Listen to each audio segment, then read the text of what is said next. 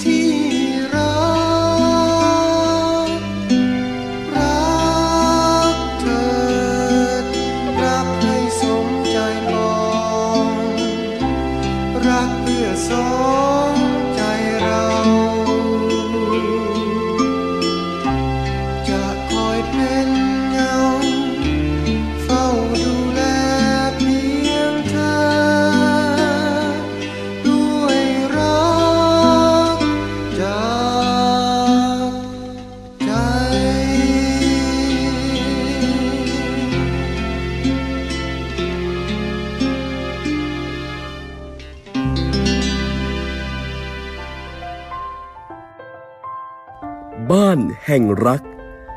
โดย ดรสวงมนสิทธิสมาน สวัสดีค่ะ คุณผู้ฟังที่รักทุกท่านนะคะต้อนรับเข้าสู่รายการบ้านแห่งรักค่ะ ดิฉันสวงมนสิทธิสมานนะคะ ก็มาเจอเจอคุณผู้ฟังเป็นประจำทุกวันนะคะ เราเจอกันทุกวันด้วยเรื่องราวดีๆนะคะ ประมาณ10เอ่อ16นาฬิกาถึง 17นาฬิกานะคะ ก็ชั่วโมงหนึ่งค่ะ ที่เราเจอเจอกันผ่านทางสถานีวิทยุ 100.25เมกะเฮิร์นะคะ ผ่านทางคลื่นความถี่นี้นะคะ เป็นคลื่นความถี่ของสถานีวิทยุตำรวจตะเวนชายแดนค่ายพระมงกุฎเกล้าจังหวัดประจวบคีรีขันธ์นะก็จะเป็นแม่ขายในการกระจายนะคะไปสู่คลื่นอื่นๆด้วยนะคะ แล้วก็รับฟังสดๆกัน 1 ชั่วโมง กับเรื่องราวของบ้านแห่งรัก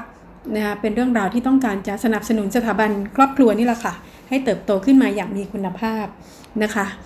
วันนี้ วันที่ 1 มิถุนายน 2564 นะคะ ผ่านมาด้วยความรวดเร็ว รู้ไหมคะว่าทุกๆวันที่ 1 มิถุนายนของทุกปีเป็นวันอะไร มันต่อกันเลยค่ะนะคะเมื่อวานเนี้ย31 พฤษภาคมเนี่ยก็จะเป็นวันงดสูบบุหรี่โลก ส่วนวันนี้วันที่ 1 มิถุนายน เป็นวันดื่มนมโลกค่ะนะคะ เห็นไหมเป็นวันที่มีจริงๆแล้วดิฉันว่าทุกวันอะ ทุกวันตามปฏิทินสากลเนี่ย365 วันมักจะมีวันอะไรนะเป็นวันสำคัญสำคัญนะคะของโลกบ้างของประเทศบ้าง หรือแม้กระทั่งของระดับปัจเจกนะคะ ระดับพวกเรานี่แหละ วันเกิดอย่างเงี้ยครบรอบนะเกิดวันเกิดเนี่ยนะเฉพาะสมาชิกในครอบครัวก็เต็มไปหมดแล้วนะพ่อด้วยแม่ด้วยปู่ย่าตายายอีก คุณพ่อคุณแม่ของเราเนาะแล้วยังมีลูกอีกนะ แต่ละคนนะลูกมากลูกน้อยก็ว่าไป นะแต่ว่าทุกคนก็จะมีวันสำคัญ วันเกิดแล้วมีวันครบรอบอีก ครบรอบพูดได้ มีไหมมีวันครบรอบแต่งงาน วันครบรอบรู้จักกัน วันครบรอบอะไรเนาะเราก็หาเหตุจนได้อะนะคะก็ดีค่ะ ทั้ง 365 วันก็เป็นวันดีๆ แต่ว่าวันนี้เนี่ยที่หยิบยกเอาเรื่องนี้ขึ้นมา เพราะว่าจริงๆแล้วมันก็ มีนัยยะสำคัญนะคะพูดถึงเรื่องของนมนะการดื่มนมจริงมันมีความสำคัญมากนะคะ แต่ว่าบ้านเราก็ยังมีปัญหาในเรื่องนี้อยู่ มาเท้าความกันก่อน คือทางองค์การอนาม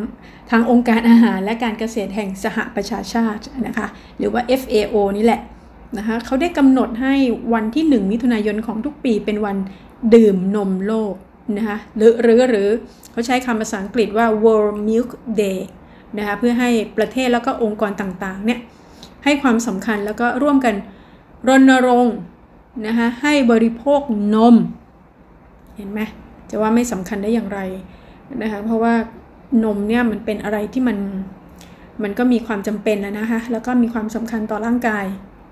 ไม่ต้องพูดถึงเรื่องของประโยชน์เลย เราเรียนกันมาตั้งแต่เด็กแล้วล่ะค่ะนะคะว่านมมันมีประโยชน์ นะคะแล้วก็ปีนี้ปี 2021นะคะ2564 นี่แหละค่ะเขาได้กำหนดแคมเปญไว้นะคะว่าเขาเขากำหนดแคมเปญว่าเป็นวัน enjoy daily นะคะก็คือก็คือสนุกสนานทุกวันนั่นแหละนะคะเป็นกิจกรรมวันดื่มนมโลกประจำปี 2564 เขากำหนดคำขวัญไว้นะคะ คำขวัญของของเราในปีนี้ก็คือสร้างความสุขเสริมภูมิคุ้มกันดื่มนมทุกวันดื่มได้ทุกวัยไม่ไม่ต้องห่วงค่ะ เรื่องคำขวัญนี่ไม่มีชาติไทยไม่เคยแชปแพ้ชาติใดในโลก มีทุกคำขวัญมีทุกปีนะมีทุกปีไม่ต้องห่วงนะแล้วก็คิดได้ คิดได้ตลอดนะเหมือนคำขวัญมันเด็กเลยเนาะมันนั้นก็มีทุกปีนะคะก็คือว่าก็ดื่มได้ทุกวันนี่แหละค่ะ บริโภคนม ได้หลากหลายเมนูนะบริโภคก็ก็พยายามจะรณรงค์กันนะครับก็มีการบริโภครณรงค์กันเป็นภาษาอังกฤษก็มีนะคะสักนิดหนึ่งแล้วกันนะคะให้ติดติดหูเอาไว้นะคะก็เป็นเป็นคำที่เขาใช้รณรงค์การบริโภคผลิตภัณฑ์นมในปีนี้นะคะ strengthen immunity by drinking milk every day for everyone in every menu แหมอยากบอกคุณผู้ฟังเพราะว่า คนคิดนี่ก็ช่างเนาะเนาะแหมแบบว่าเล่นคำแต่ว่าก็เข้าใจได้แหละนะคะว่าเออนะก็กินนมก็ดีทุกวันน่ะดีสำหรับทุกคน แล้วก็ใช้ได้สำหรับทุกเมนูนะคะไปดูตัวเลขกันก่อนนะคะว่าปัจจุบันเนี้ยเขาพบว่าคนไทยเนี่ยบริโภคนมต่อคนเนี่ยแล้วต่อปีด้วย ประมาณกี่ลิตร คุณผู้ฟังรู้ไหมเอ่ยนะคะ เขาบอกว่าคนไทยบริโภคนม 18 ลิตรต่อคนต่อปีค่ะ ก็คือคิดเป็นสัปดาห์ละประมาณ 2 แก้วเท่านั้น สัปดาห์หนึ่งต่อคนอะประมาณ 2 แก้ว น้อยกว่าค่าเฉลี่ยทั่วโลกถึง 6 เท่านะซึ่งถือเป็นการเเป็นปริมาณที่น้อยเมื่อเทียบกับประเทศอื่น ๆ ทั่วโลกนะคะคือประเทศญี่ปุ่นเนี่ย 90 ลิตรต่อคนต่อปี ดูสิว่าห่างกันขนาดไหน ญี่ปุ่นก็กินนมเยอะมากนะ90 ลิตร ต่อคนต่อปีนะคะประเทศสิงคโปร์เนี่ย62 ลิตร ต่อคนต่อปี สาธารณรัฐประชาชนจีน 38 ลิตร ต่อคนต่อปีนะโดยมีอัตราค่าเฉลี่ยการบริโภคนมทั่วโลกอยู่ที่ 113 ลิตร ต่อคนต่อปีสำหรับในเอเชียนะคะมีการบริโภคนมนะคะในเอเชียเนี่ย66 ลิตร ต่อคนต่อปี ส่วนยุโรป เทียบให้เห็นชัดๆ เลยยุโรป 274 ลิตรต่อคนต่อปี อเมริกาเหนือ 237 ลิตรต่อคนต่อปี ละตินอเมริกาเนี่ย 124 ลิตรต่อคนต่อปี เห็นตัวเลข จากการดื่มนมของคนไทย 18 ลิตรต่อคนต่อปีแล้ว ก็ได้แต่ปาดเหงื่อน้อยนะ น้อยมากเลย น้อยจริง ๆ ก็พยายามกลับมาคิดอีกเออก็จริงนะ ในบ้านคุณผู้ฟังเองมีนมติดบ้านไหมในต่างประเทศนี่เรื่องนมติดบ้านนี่เป็นเรื่องปกติเนี่ยนะเขาจะมีนมเยอะมากนะแล้วก็ซื้อกันเป็นลิตรอะเป็นแกลลอนอะนะคะแล้วก็บริโภคนมแล้วไม่ใช่เฉพาะนมดื่มนมนมโคหรือว่านมอะไรนะคะไม่ใช่เฉพาะแบบว่าที่เราดื่มนมสดอะไรกันเนี้ยเขามีการบริโภคนมในรูปที่มันแปรรูปอื่น ๆ หรือเอาไปผสมกับอาหารเนี่ยอีกเยอะมากนะคะเขานับด้วย นะคะก็เห็นชัดเจนเลยว่าโหการบริโภคนมในเอเชียกับยุโรปนี่แตกต่างกันมากนะคะจริงแล้ว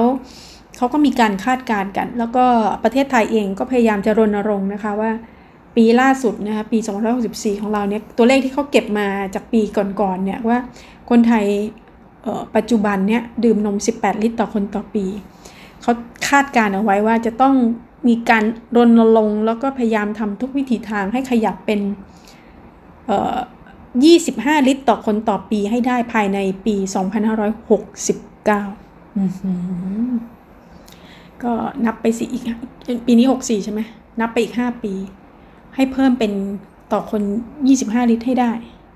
นะคะเพราะว่าการบริโภคนมนอกจากจะส่งเสริมสุขภาพที่ดีแล้วยังเป็นส่วนสำคัญในการสร้างความเข้มแข็ง แล้วก็ความยั่งยืนให้กับเกษตรกรโคนมไทยอีกด้วย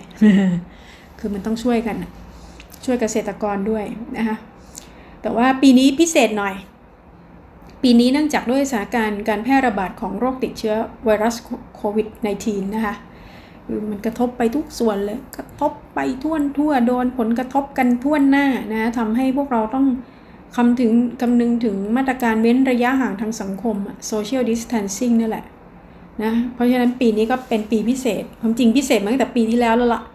นะปี 2563 เราก็จัดกิจกรรมผ่านทางสื่อออนไลน์นะคือเปลี่ยนกิจกรรมไงมาจัดผ่านทางออนไลน์ ปีนี้ประเทศไทยก็มีนะคะมี 3 กิจกรรมมีแชร์มี learn มี shop ถือว่าเป็นกิจกรรมที่พยายามจะช่วยกระตุ้นให้คนไทย ทั้งทุกเพศทุกวัยหันมาบริโภคผลิตภัณฑ์นมภายในประเทศกันมากขึ้นนะกิจกรรมที่เขาบอก learn คือการเรียนรู้หลักสูตรออนไลน์ ในการทำเมนูต่างๆนะการผลิตผลิต อะไรล่ะลักเอ่อผลิตเมนูอะพวกผลิตภัณฑ์นมโคนะก็โชว์เมนูอะมีมีเยอะนะก็ลองดูนะคะติดตามกันได้ค่ะ ตั้งแต่วันที่ 17 พฤษภาคมเนี่ยเขาก็ไล่เรียงกันมาจนถึงวันที่หนึ่งมิถุนายนเนี่ยนะก็มีมีเมนูของทางกองผลิตภัณฑ์ปศุสัตว์นะเป็นเพจทาง Facebook ก็เข้าไปดูแล้วกันนะคะว่ามันมีเมนูอะไร ที่น่าสนใจหรือเปล่านะเผื่อลูกหลานเราชอบด้วย มีกิจกรรม shop อันนี้ชอบ shop ก็คือการจัดโปรโมชั่นผลิตภัณฑ์นมราคาพิเศษทั้งออนไลน์แล้วก็ออฟไลน์ในช่วงวันดื่มนมโลกนะคะแล้วก็เป็นการกระตุ้นแหละ ให้เลือกซื้อนมมากขึ้น มีกิจกรรมแชร์นะแชร์ก็คือการแชร์ภาพหรือว่าคลิปวิดีโอของของคนคู่กับผลิตภัณฑ์นมนะคะก็ทำกิจกรรมอย่างเงี้ยนะนี่ก็คือการการกระตุ้น นะคะก็ก็ก็หวังใจว่าเดี๋ยวจะประสบความสำเร็จนะนี่ก็เป็นอีกเรื่องหนึ่งเหมือนกันนะคะเพราะว่าคือในในยุคของโควิด -19 พอมันกระทบไปหมดเนี้ยมันก็แน่นอนน่ะนะคะว่าเออคนก็ไม่ค่อยได้ออกไปข้างนอกใช่ไหมอยู่บ้าน ปกติก็ดื่มนมน้อยอยู่แล้วเนี่ยนะเจอภาวะวิกฤตเศรษฐกิจแบบนี้นะดิฉันว่าก็คนดื่มน้อยลงด้วยนะคือ เขาก็จะมองว่าจริง ๆ แล้วมันมันสำคัญ แต่ถามว่าเออไม่ดื่มได้ไหมช่วงนี้นะดิฉันว่าคนส่วนใหญ่ก็ยังมีทัศนคติว่าไม่เป็นไรเอาที่มันจำเป็นนะมันก็ก็เลยเป็นเรื่องเป็นเรื่องของคนที่เอ่ออะไรล่ะ คนที่เข้าถึงอะนะหรือว่ามีสตางค์มากกว่านะคะหรือว่าความจริงเรื่องนี้ก็เป็นเรื่องที่ภาครัฐก็ให้ความสำคัญนะคะ เรื่องที่เด็กควรจะได้บริโภคนมตั้งแต่เล็ก นะแล้วเราก็มีการแจกนมให้กับเด็กทั่วประเทศนะแจกนมฟรี ซึ่งก็อันนี้ก็เป็นมหากราบอีกเรื่องหนึ่งนะเด็กบางคนเจอนมที่แบบไม่มีคุณภาพอะนะยิ่งไปในชนบทที่ห่างไกลเนี่ยกลายเป็นนมที่มันไม่มีคุณภาพนะคะ แล้วก็เออเหมือนดื่มน้ำเปล่าเลยอะนะอันอย่างนั้นก็ใจร้ายมากอะนะเรายังเจออะไรแบบเนี้ยอีกเยอะ นะคะเพราะฉะนั้นก็ไม่อยากเจออะไรแบบนี้นะอยากให้เราไปสร้างค่านิยมกันใหม่ว่า จริงๆแล้วเด็กมีความจำเป็นนะคะเรื่องของสารอาหารเนี่ยนะเขาควรจะได้รับการเข้าถึงการดื่มนมที่มีคุณภาพนะคะเพราะว่านมก็มีประโยชน์นะคะในเรื่องของโภชนาการเนี่ยก่อนหน้านี้ก็มีหลายหน่วยงานที่เกี่ยวข้องนะไม่ว่าจะเป็นกรมอนามัยเองนะคะ ที่ต้องถือว่าเป็นฐานะหน่วยงานวิชาการ แล้วก็มีภารกิจหลักด้านการส่งเสริมโภชนาการในทุกกลุ่มทุกวัยเขาก็พยายามให้ความรู้ความเข้าใจที่ถูกต้องเรื่องนม เป็นอาหารที่มีคุณค่าทางโภชนาการที่เหมาะสมสำหรับทุกวัยนะเพราะว่าในนมมันก็มีโปรตีนคุณภาพดี แล้วก็มีปริมาณแคลเซียมสำหรับการเจริญเติบโตของกระดูกและฟันนะนะโดยเฉพาะนมโคสดร้อยเปอร์เซ็นต์นะคะแล้วก็เน้นว่า จริงแล้วถึงบอกไงว่าเด็กมีความจำเป็นมาก ๆ นะคะ เพราะว่าในในนมโคสดร้อยเปอร์เซ็นต์เนี่ยมันมีไขมันต่ำลดจืดที่มีคุณค่าทางโภชนาการดีกว่านมที่มีการปรุงแต่งด้วยน้ำตาลแล้วก็กลิ่นนะคะเพราะฉะนั้นถ้าถ้าเราฝึกให้ลูกเราเนี่ยกินนมรสจืดมาตั้งแต่เด็กนะย้ำนะคะ ย้ำย้ำว่าตั้งแต่เด็กเลยเนี่ย ถ้าคุณให้ลูกกินนมแม่ นมแม่คุณเคยลองกินนม ใครเคยเป็นแม่มั่งเนี่ย นะคะคุณผู้ฟังเองส่วนใหญ่ก็มีลูกกันทั้งนั้นใช่ไหมแต่ว่าเคยลองกินอันนี้ถามคุณแม่ เคยลองกินนมตัวเองไหมคือลองดูอะหยดมาเสร็จแล้วลูกกินเนี่ย มันเป็นรสชาติที่แบบ มันไม่ได้มีน้ำตาลอะนึกออกใช่ไหมคะเพราะฉะนั้นเนี่ยคือพ่อแม่มักจะไปคิดไงว่าอุ้ยลูกจะกินไหมเนี่ยก็กินก็กินกินนมแม่เสร็จแล้วก็เออพยายามจะหาอาหารเสริมหรืออะไรก็แล้วแต่เนี่ยมาเสริมให้กับลูก นะแล้วก็สิ่งที่พยายามจะเสริมก็คือนม แล้วบางทีความคิดออของคนเป็นพ่อแม่ก็มักจะเอาความคิดตัวเองไปใส่ไงว่า เอยอยากให้ลูกกินนมรสหวานเนี่ยนมจืดนมจืดมันไม่อร่อย จริงๆ แล้วนมจืดนั่นแหละละค่ะ ที่มันดีที่สุดแล้ว พยายามอย่าไปปรุงแต่งเรื่องรสรสชาติ หวานสตรอเบอรี่ช็อกโกแลตอะไรเนี่ย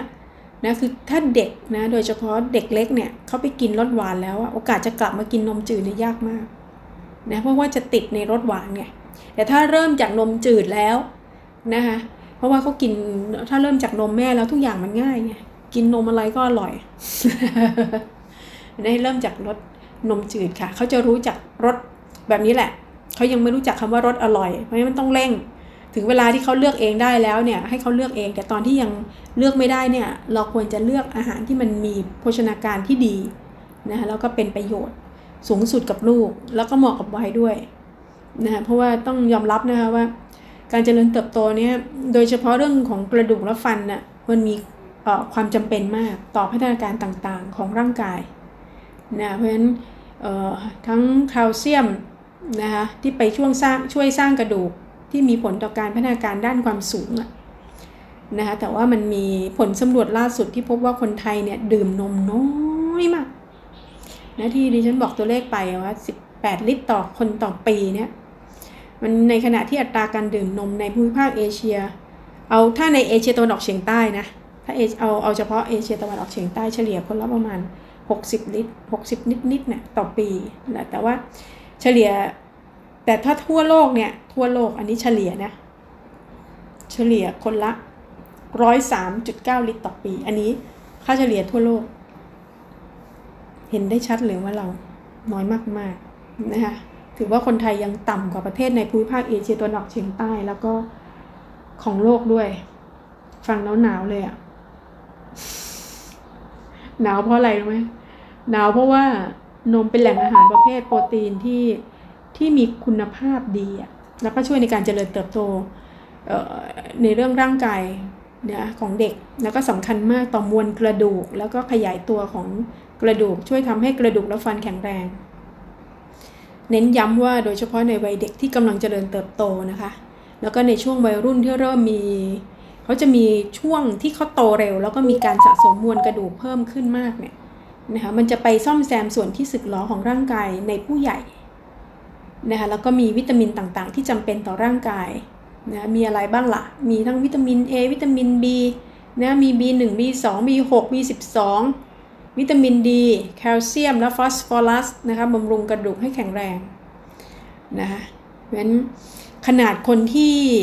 กินมังสวิรัตนะนะเรายังบอกเลยว่า เออ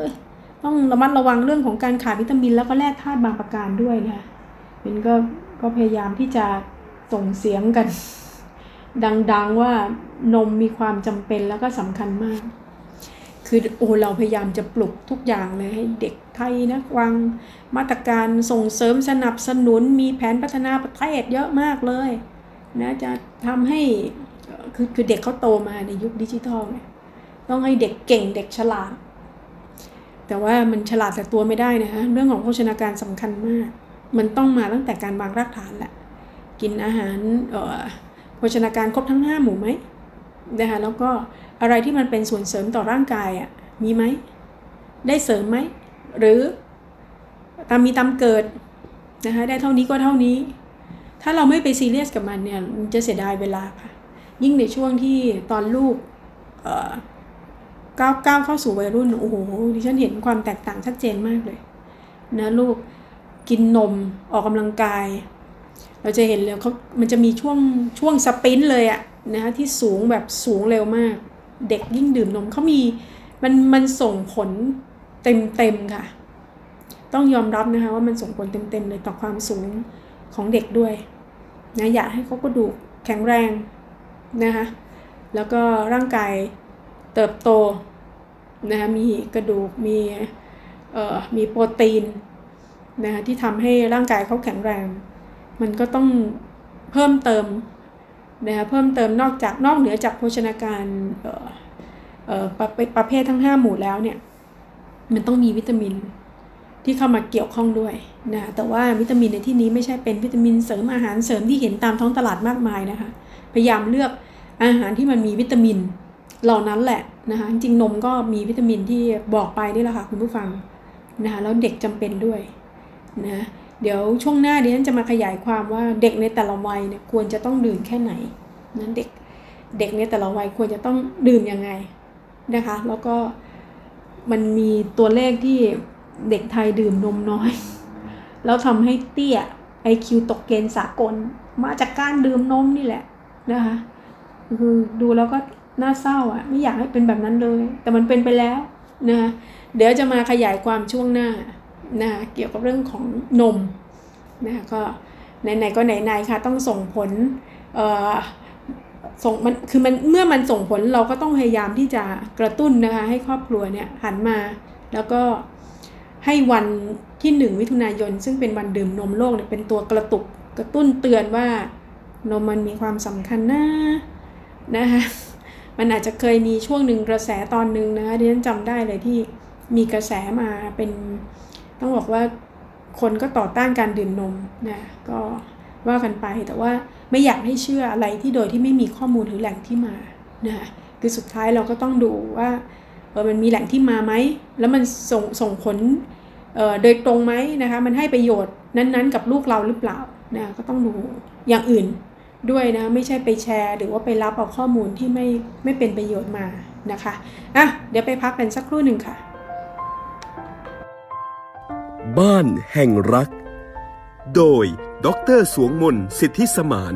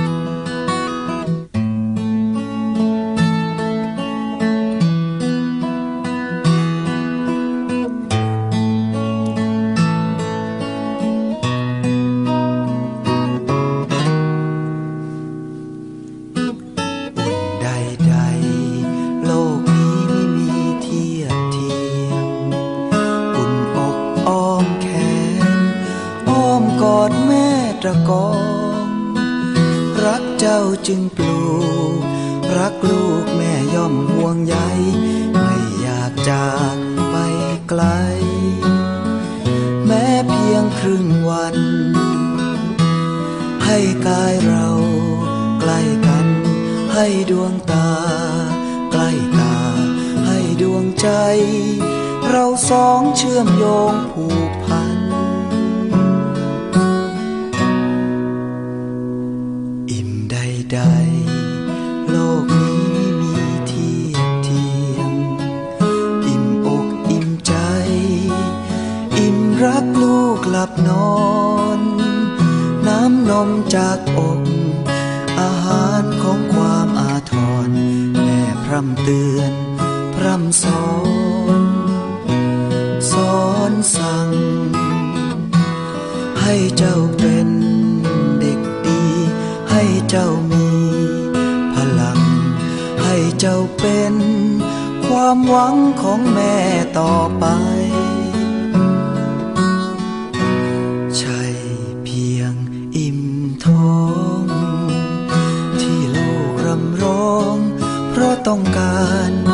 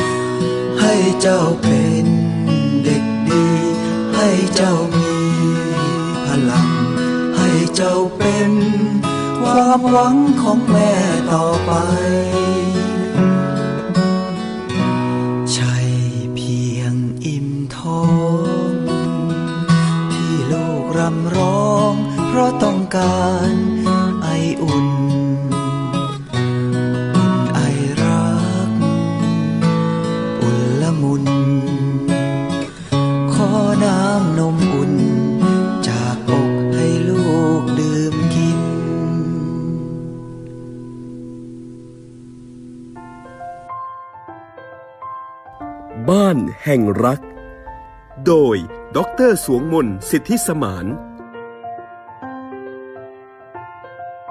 กลับเข้าสู่ช่วงที่2นะคะของรายการบ้านแห่งรักนะคะ วันนี้พาคุณผู้ฟังไปดื่มนมค่ะ ดื่มนมดื่มนมกันเถิด ดื่มเยอะๆ ร่างกายแข็งแรง เพลงนี้เราฟังตั้งแต่เด็กเลยนะเดี๋ยวฉันจำแม่นเลยตั้งแต่อยู่อนุบาลนะคะแล้วก็มันยังมีเพลงที่รณรงค์ในระดับโรงเรียนไงในระดับอนุบาลแล้วปัจจุบันนี้ก็จะเป็น เพลงรุ่นใหม่ซะเป็นส่วนใหญ่ จริงพยายามกระตุ้นด้วยเพลงนะโดยเฉพาะก่อนวัยเรียนนะ ก็คือช่วงปฐมวัยอะดื่มนม ดื่มนมเยอะๆ ร่างกายแข็งแรงนะแล้วก็แล้วก็มีท่าดื่มนม เดี๋ยวนี้เนี่ยไปโรงเรียนอนุบาลเนี่ยดิฉันจำได้นะในยุคสมัยลูกดิฉันเนี่ยทุกคนก็จะต้องมีแก้วส่วนตัวใช่ไหมมีแก้วส่วนตัวของตัวเองนะมีนมมากินยังนึกถึงนี่ นี่จะนึกย้อนไปไกลเกินไปไหมเนี่ย คุณผู้ฟังชวนคุณผู้ฟังนึกไปถึงตอนสมัยเราเด็กๆจำกันได้ไหมคะคุณพ่อคุณแม่ถ้าคุณพ่อคุณแม่ฟังอยู่นะคะ ตอนสมัยที่ยังเด็กนะคะลูกๆนะลูกๆหลานๆที่ฟังอยู่นะจะให้เห็นภาพจินตนาการตามน้าไปด้วยนะคะว่า ตอนที่เราเด็กเด็กๆอะนะคะเมื่อก่อนเนี้ยมันจะมีรถ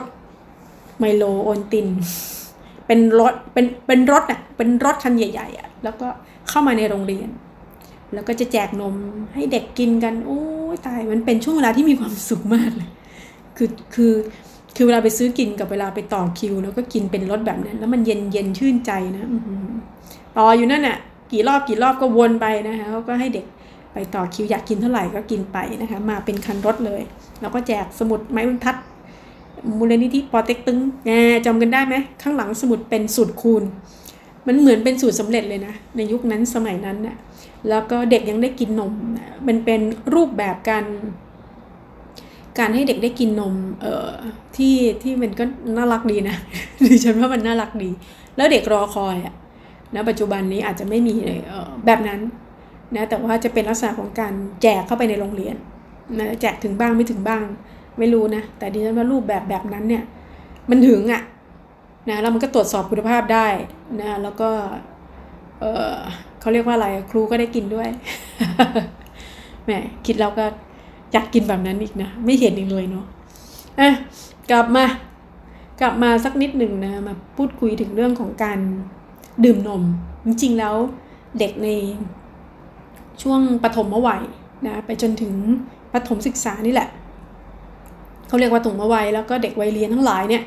ควรดื่มนมรสจืด 2 แก้วต่อวันนะจะช่วยทำให้กระดูกและฟันแข็งแรง เด็กควรดื่มนมครบส่วนนะคะ ไม่ควรเลือกดื่มนม แบบพร่องมันเนยหรือว่าไร้ไขมันนะควรจะต้องดื่มครบส่วน เพราะว่ามันมีแหล่งพลังงานคือไขมันแล้วก็วิตามิน A D E K มีหมดค่ะ A D E K ซึ่งละลายในไขมัน หญิงตั้งครรภ์แล้วก็หญิงให้นมบุตรควรดื่มนมรสจืดวันละ 2 แก้ว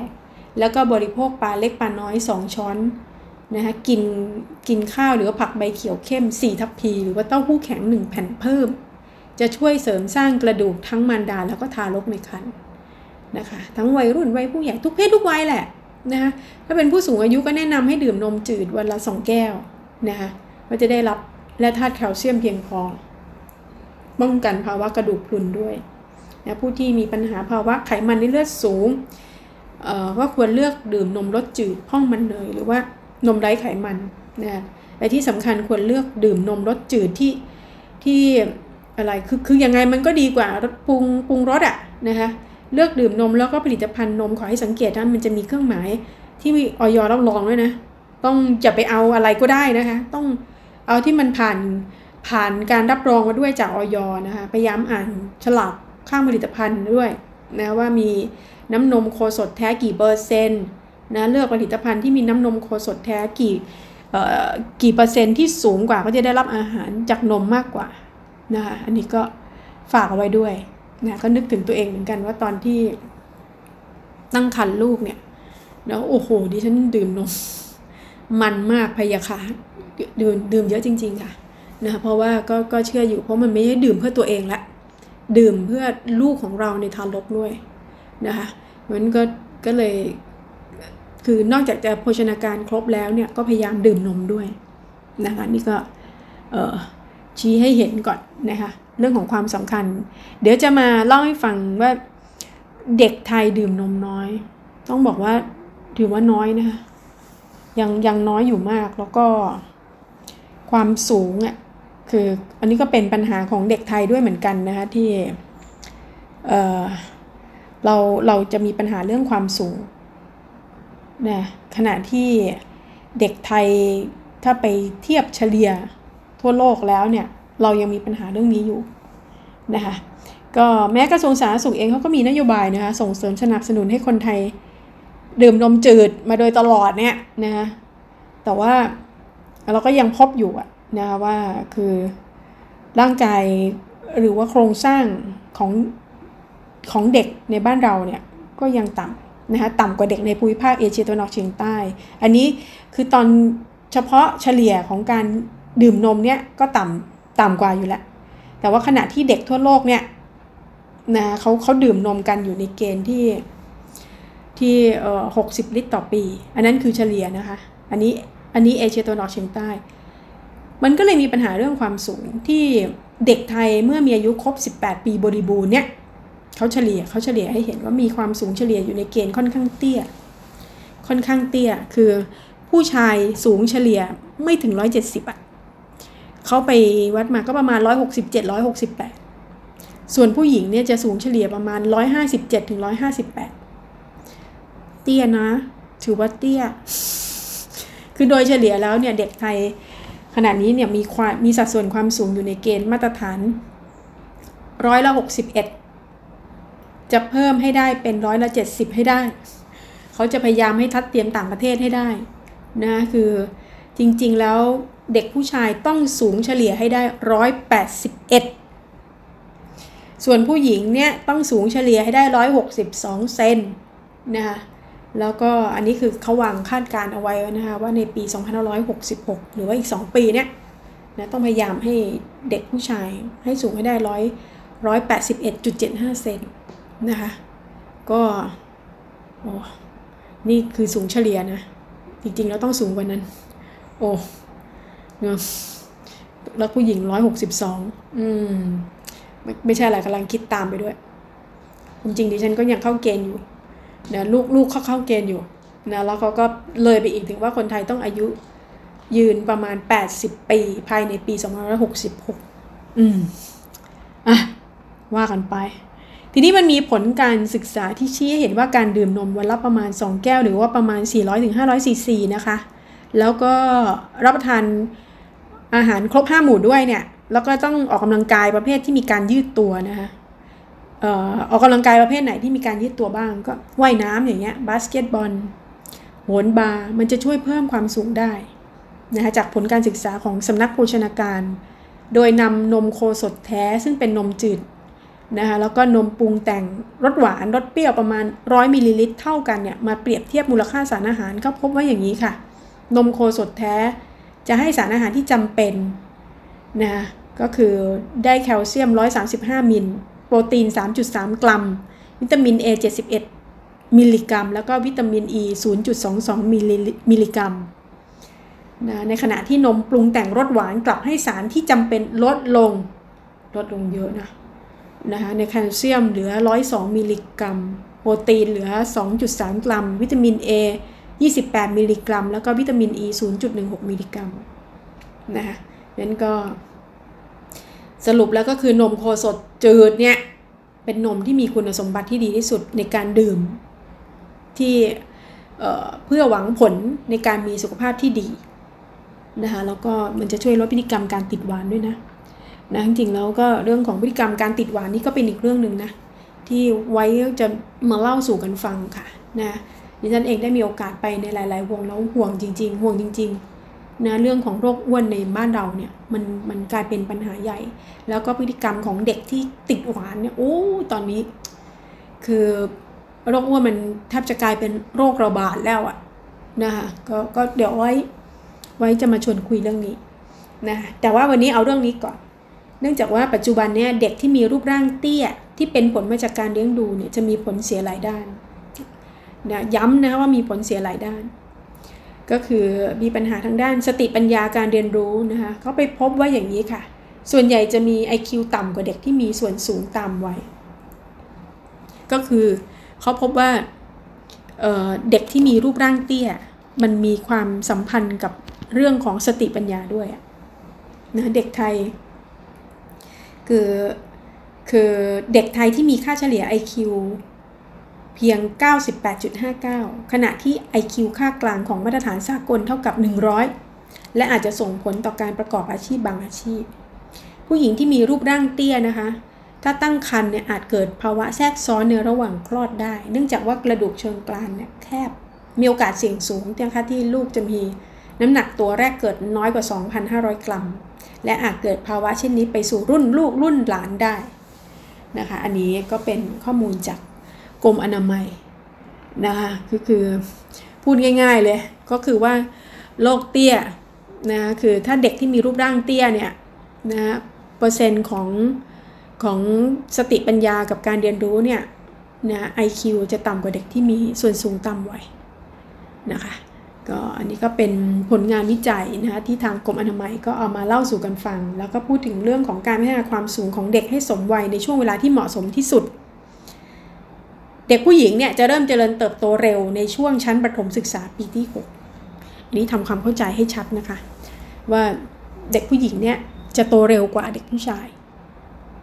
ก็ง่าย ๆ ว่าตอนชั้นปปป .6 เนี่ยเริ่มแล้วเริ่มจะสปินแล้ว นะจะเป็นช่วงที่จะพัฒนาความสูงได้เยอะมาก ส่วนเด็กผู้ชายจะเติบโตได้เร็วในช่วงมัธยมศึกษาปีที่1งั้นก็ขอให้เตรียมตัวก่อนเข้าสู่วันนี้นะทั้งเรื่องออกกำลังกายอย่างสม่ำเสมอ รับประทานอาหารให้ครบนะแต่ว่าทั้งนี้ทั้งนั้นเนี่ยเด็กแต่ละคนก็ไม่เหมือนกัน ต้องต้องต้องยอมรับว่าเด็กแต่ละคนไม่เหมือนกันนะบางคนก็โอ้โหสปินเร็วมากเลยตอนตอนมัธยม แล้วก็ไปหยุดเร็วไงนะคะแต่บางคนช้า ก็ก็สุดแท้แต่แต่ละคน แต่ว่าโดยเกณฑ์เฉลี่ยอันนี้ทางกระทรวงสาธารณสุขบอกตัวเลขเกณฑ์เฉลี่ยนะเพราะว่าดิฉันเห็นก็หลานที่ฉันเองเหมือนกันเนี่ยเริ่มเร็ว หยุดเร็วตอนแรกโอ้โห นึกว่าจะสูงแบบสูงชะลูดมาก ปรากฏว่าพอเขาเริ่มเร็วแล้วเขาหยุดเร็วมาก ในขณะที่ลูกดิฉันช้า ไปสักมสองมสามแล้วโอ้แต่เวลาเขาสปินนี่ไปไกลเลย เร็วมากแล้วก็สูงอยู่ นะคะก็ก็อันนี้ก็คือมันก็ต้องกลับไปดูหลายเรื่องนะทั้งเรื่องของกรรมพันธุ์ด้วยนะแล้วก็เรื่องของการออกกำลังกาย เรื่องของอาหารการกินนะแต่ว่าเราก็ต้องมีการเตรียมเตรียมมาไว้อะเขาเรียกว่าเตรียม performance พอเรารู้แล้วอ๋อเด็กผู้หญิงเขาจะเขาจะโตได้เร็วกว่าเนี่ยแล้วก็ประมาณอยู่ที่ประมาณป .6 อะเพราะฉะนั้นเราก็ต้องเตรียมเขาอะตั้งแต่ป .6 นะนมอย่าให้ขาด ออกกำลังกายซะช่วงยืดตัว นะยังไงซะผู้หญิงจะผู้หญิงหรือผู้ชายสูงก็ได้เปรียบสูงแล้วมันมันก็ดูดีนะ สูงแล้วก็ดูดีค่ะใส่แล้วก็สวยแล้วบางคนเกิดมาเตี้ยถึงขนาดต้องยอม ไปต่อกระดูกก็มีนะ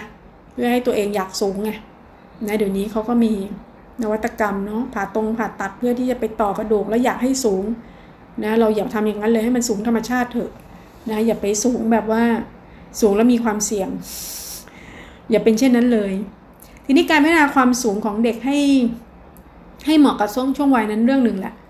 แต่ว่าปัญหาอีกเรื่องหนึ่งนะที่ต้องต้องเน้นย้ำว่า ตอนนี้ประชาชนยังมีความเข้าใจเรื่องการดื่มนมที่ไม่ถูกต้องเอออันนี้ก็ทางกรมอนามัยเองก็แทบจะพูดทุกปีอะนะว่าคือจะมีความเข้าใจว่าลูกจะโตสูงใหญ่ได้เนี่ยควรจะต้องดื่มนมแทนน้ำเปล่า แม้ว่าข้อมูลทางวิชาการจะไม่มีผลเสียต่อร่างกาย แต่ก็ทำให้ร่างกายได้รับสารอาหารที่มันไม่ครบถ้วนไงเพราะว่าหลังการดื่มนมแล้วจะทำให้อิ่ม ไม่อยากรับประทานอาหารอย่างอื่นอีก ดังนั้นเนี่ยวิธีการที่ดีที่สุดก็คือ คืองี้ นึกออกไหมดิฉันนึกออกเลยว่า คือส่วนใหญ่อะพ่อแม่ก็จะไม่ยอมอะวิกินนมแล้วมันอิ่มไงกินนมแล้วอิ่มแล้วมันทำให้กินข้าวไม่ลงเป็นไหมอะตัวเรา เป็นหรือเปล่า ถ้าเป็นผู้ใหญ่อาจจะเป็นได้นะ แต่เป็นเด็กเนี่ย เรามักจะเอาวิธีคิดนี้ไปใส่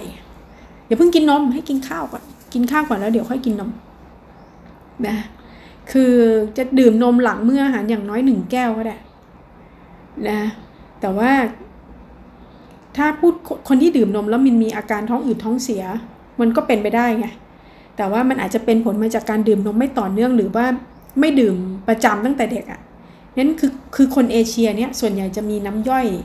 น้ำตาลแลคโตสซึ่งอยู่ในนมที่จะลดลงมากเมื่ออายุ 3 ปีขึ้นไปนะก็เลยทำให้ไม่เพียงพอที่จะไปย่อยน้ำตาลได้ก็ไม่ต้องตกใจค่ะ คือมันมันแก้ไขได้อะนะคะอันนี้เป็นข้อมูลจากกระทรวงสาธารณสุขนะคะคือบางคนเนี่ยพอเจอปัญหาจากเรื่องของการดื่มนมดื่มนมแล้วลูกท้องอืดนะลูกเอ่อมีปัญหาท้องเสีย ก็เลยไม่ดื่มนมเลย นะจริงๆแล้วมันอาจจะมาจากเรื่องของออน้ำย่อยนะก็ค่อยๆคือคือถ้าเกิดปัญหาเนี่ยอาจจะต้องใช้วิธีค่อยๆดื่มค่อยๆ ปรับแล้วก็ค่อยเพิ่มปริมาณนะจากน้อยๆ ให้ร่างกายได้ปรับสภาพก่อน และที่สำคัญก็ไม่ควรดื่มนมขณะท้องว่าง จริงๆแล้วก็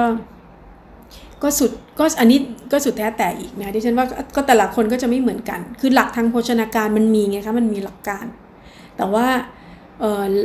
แต่ละคนเนี่ยมันก็มีลักษณะของร่างกายที่มันแตกต่างกันไปในรายละเอียด อันนี้อันนี้ดิฉันให้เป็นข้อมูลโดยโดยหลักของกระทรวงสาธารณสุข แต่ว่าเวลาเราปฏิบัติจริง ซึ่งมันเป็นอย่างนั้นนะคะอย่างบ้านดิฉันเนี่ยชัดเจนมากนะบางคนก็ดื่มนมตอนท้องว่าง ก็โอเค แต่บางคนดื่มนมตอนท้องว่างก็ไม่โอเคนะสมาชิกในครอบครัวเดียวกันเนี่ยนะคะ เพราะฉะนั้นก็ ก็ต้องดูแต่เพียงเพียงแต่เราต้องสังเกตตัวเราเองไงว่าเราเป็นยังไงนะเราดื่มนมแล้วนมชนิดไหนนะเราดื่มดื่มแล้วเป็นยังไง ดื่มดื่มหลังกินข้าว ดื่มก่อนกินข้าวนะดื่มนมโคสดโคสดนะคะดื่มแบบอะไรล่ะ แบบพ่องบันเนยดื่มแบบเดี๋ยวนี้มันสารพัดนะแต่ว่าพยายามหลีกเลี่ยงที่มันมีน้ำตาลแล้วกันนะกก็ฝากเอาไว้นะคะวันนี้ เป็นประเด็นที่เกี่ยวข้องกับเรื่องของของนมนะเรื่องใกล้ตัวที่มักจะถูกมองข้ามอยู่เสมอนะแล้วก็วันที่ 1 มิถุนายนของทุกปีเป็นวันดื่มนมโลก เพราะฉะนั้นวันนี้ดิฉันก็เลยเอาเรื่องนี้มาพูดคุยกับคุณผู้ฟัง แล้วก็เอามากระตุ้นเตือนด้วย ไม่ใช่เฉพาะเด็กนะคะดิฉันคิดว่ามันทุกคนในครอบครัวแหละสมาชิกทุกคนในครอบครัวโดยเฉพาะผู้สูงวัยด้วยนะก็พยายามให้ท่านได้ดื่มนมทุกวัน นะยังไงแล้วแต่เนี่ยกระดูกมันก็ยังต้องการน่ะนะถึงแม้ว่า ท่านจะสูงวัยแล้วเนี่ยแต่ว่าก็ต้องระวังเรื่องพลุนอีกอะนะคะเกิดเป็นมนุษย์นี่ระวังทุกอย่างเลยเนาะมันก็ต้องระวังกันไปอะนะคะ เอาพอดีพอดีนะคะเพียงแต่ว่าก็วันนี้เอาข้อมูลมาแบ่งปันแล้วก็แชร์กันนะคะให้เห็นสภาพโดยรวมทั้งของบ้านเราทั้งของภูมิภาคนี้นะภูมิภาค ฝั่งยุโรป ในสหรัฐอเมริการวมไปถึงภาคตะวันออกเฉียงใต้นะแต่ละประเทศมันมีความแตกต่างกันนะแล้วก็บริโภคนมก็แตกต่างกันนะแต่ว่าให้เราบริโภคนมอย่างไงนะมากมายไก่กองสุขภาพดีหมดเลย แต่ว่าเออมีปัญหาในเรื่อง IQ EQ MQ ก็ไม่เอานะคะมันต้องได้รับการพัฒนาทักษะที่คู่ขนานนะโภชนาการที่ดีก็เรื่องหนึ่งแต่ว่าเรื่องของการเรียนรู้ นะคะการพัฒนาสติปัญญา EQ หรือว่าทักษะอื่นๆ ก็มีความสำคัญนะเพราะฉะนั้นในองค์ประกอบของมนุษย์คนหนึ่งที่จะเติบโตอย่างมีคุณภาพเนี่ยมันต้องใช้หลาย ๆ ทักษะนะคะแล้วก็มีองค์ประกอบมากมายนะคะองค์ประกอบเรื่องอาหารการกินเนาะเรื่องอากาศที่เหมาะสมเนาะการออกกำลังกายอีกเนาะโหมันเยอะนะมันมันเยอะ เพราะฉะนั้นก็ดูแลสุขภาพร่างกายกันนะคะ รักษาสุขภาพร่างกายตัวเองด้วย ช่วงนี้เราต้องกักตัวอยู่บ้าน ก็ยิ่งต้องทำให้ร่างกายแข็งแรงนะคะนั้นก็ดูแลสุขภาพร่างกายของทุกท่านให้ดีนะคะอันนี้หมดเวลาแล้วค่ะสำหรับรายการบ้านแห่งรักนะคะ ดิฉันสวงมนสิทธิสมานลาไปก่อนนะคะ สวัสดีค่ะ บ้านแห่งรัก โดย ดรสวงมนสิทธิสมาน